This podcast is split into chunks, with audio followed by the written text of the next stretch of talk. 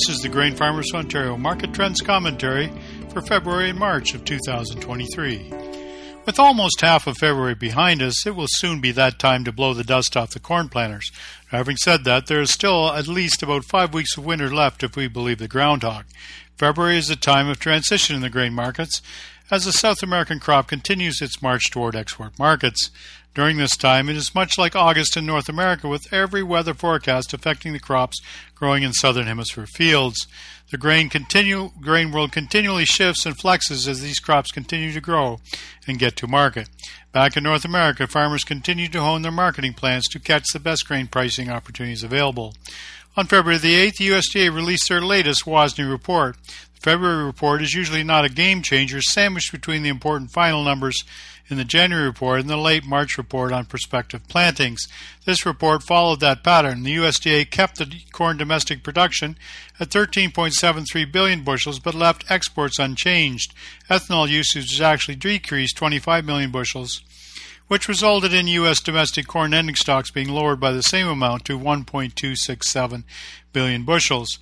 The Brazilian corn crop was maintained at 125 million metric tons, but Argentina's was lowered 5 million metric tons to 47 million metric tons. The USDA maintained American soybean production at 4.276 billion bushels, but the increased soybean ending stocks by 15 million bushels to 225 million bushels. This was because of the 15 million bushel decline in the estimates of U.S. soybean crush. Globally, globally, the USDA decreased ending stocks by 1.5 million metric tons, while maintaining the Brazilian production of 153 million metric tons. The Argentinian soybean crop continues to be trimmed by drought, with USDA putting it at 41 million metric tons, down 4.5 million metric tons from last month. And on the wheat front, there was not much news as the USDA increasing world wheat production slightly. The U.S. domestic wheat ending stocks were also increased, but they were below pre report estimates. On February 10th, corn, soybeans, and wheat futures were higher than the last market trends report. March 2023 corn futures were 680 a bushel. The December 2023 corn futures contract sits at 596 a bushel. The May 2023 soybean futures were at 1533 a bushel, and the November 2023 soybean futures stood at $13.78 a bushel. The March 2023 Chicago wheat futures closed at 786 a bushel, and the Minneapolis March 2023 wheat futures closed at 935 a bushel, with the September 2023 contract closing at 904 a bushel. The nearby oil futures as of February 10th closed at $79.72 a barrel, down from the nearby futures recorded in the last market trends report of $79.86 a barrel. The average price for U.S. ethanol in the U.S was $2.35 a U.S. gallon, down from the $2.38 from last month. And the Canadian dollar noon rate on February 9, 2023 was 0.7484 US, up versus the 0.7468 US reported here in the last market trends report. The Bank of Canada's lending rate increased to 4.5%. In Ontario, it's been a mild winter so far, and as of mid February, much snow has disappeared across southwestern Ontario with mild temperatures predicted. The dormant wheat crop has not had significant challenges with regard to ice and a lack of snow cover. This is significant as we move forward as a 1.3 million acre record Ontario wheat acreage is looking toward a promising future. This should weigh on basis values as we move into the warmer months. Ontario basis levels have decreased slightly for corn and more so for soybeans over the last month. This is a reflection to some extent of Canadian dollar values, but also of the big crop which we got last year, especially in eastern Ontario where basis values are lower than usual. It will always continue to be a challenge for Ontario farmers to balance that basis risk with the volatility in futures prices. Ontario basis values will continue to be a reflection of the value of the Canadian dollar, which continues to meander in the 74 and 75 cent US range. This has almost become a default over the last several months, but at a certain point, value the Canadian dollar will get out of this range one way or the other. And it's important for farmers to gauge this always and have standard pricing orders set at your local elevator or processor. And you can look at all our Ontario grain prices by going to the marketing section of our website. Now, the bottom line is as we look into 2023, should we be acting more defensively? with our grain market. In other words, with the prices we have are still at historically very good levels. However, there are 210 million bushels of corn less demand in the February USDA report versus the January USDA report. And to some extent, this is proof of the old axiom that high prices cure high prices. In other words, at the $7 corn level, corn demand backed off, and at the 680 level for March and the sub $6 for new crop, can we expect demand to come back? Well, at this point, it seems unlikely. Lower prices in our current agricultural economic environment means farmers might be taking more of a haircut on profits in 2023 versus 2022 and 2021. The same could be said for soybeans, except for the fact that there are just so many unusual market variables that could upset that thinking. For instance, as I said last month, the war in Ukraine represents such a wild card, there is always a possibility for vertical price increases like we saw last summer. The last point remains key. There is nothing like the element of surprise that can create unusual market volatility.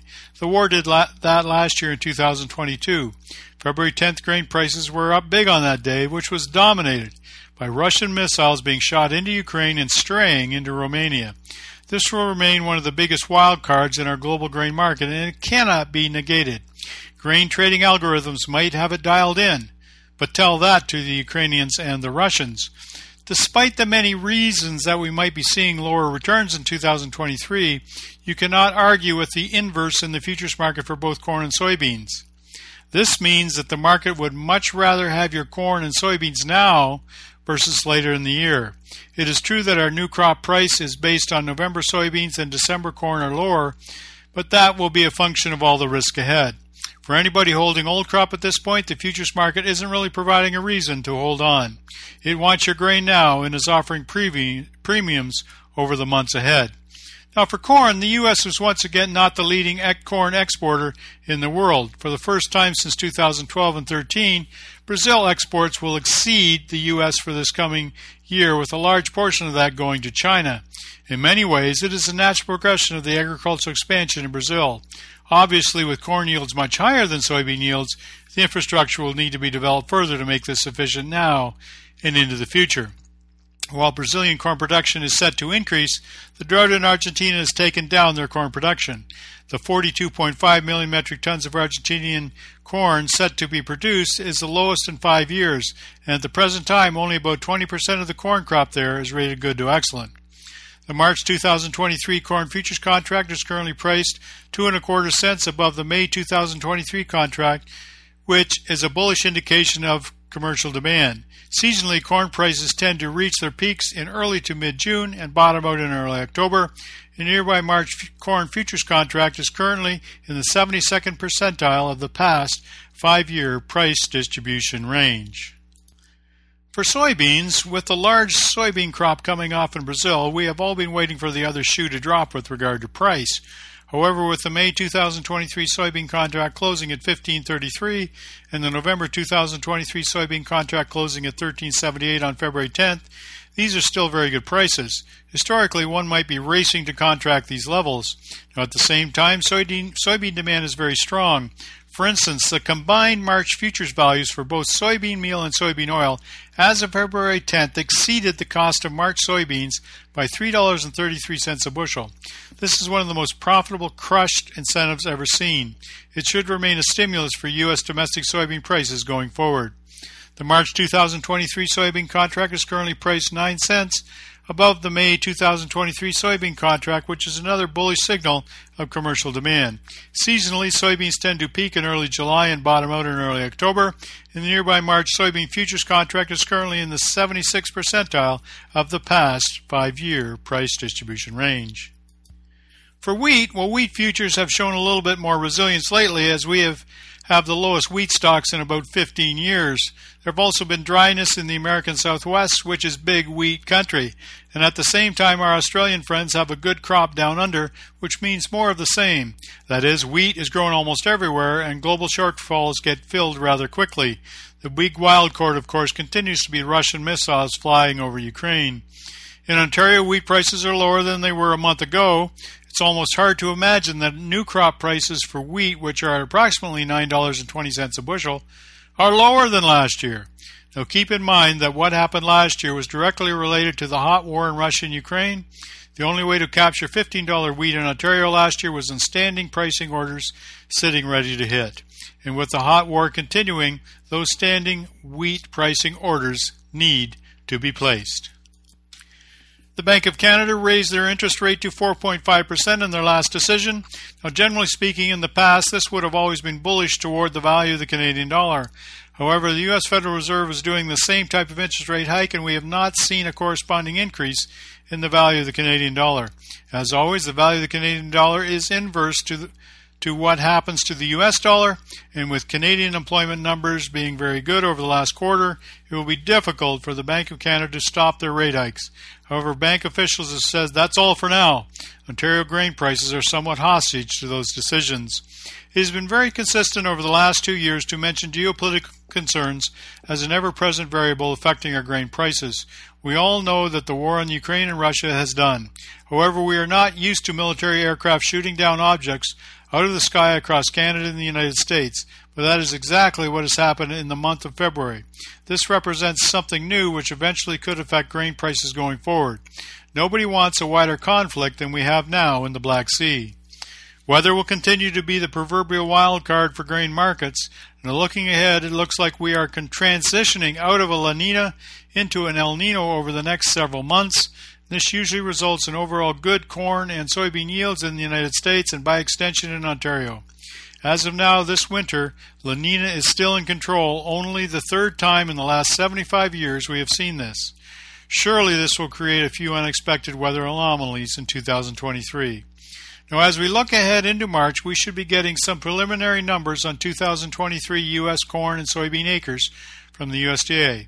Also, too, in March, we will have the Prospectives Plantings Report on March 31st, which always can be a bit dramatic and sometimes makes markets more volatile. At the same time, we should be able to determine how much Ontario wheat got to the other side of this Canadian winter. The grain markets will never stop but continually adjust through a myriad of market factors. The challenge for Ontario farmers will, will be to continually measure and recalibrate their grain marketing plans. There will be many marketing opportunities ahead, and as, as always, daily market intelligence will remain keen. This has been the Grain Farmers of Ontario Market Trends Commentary for February and March of 2023. I'm Philip Shaw.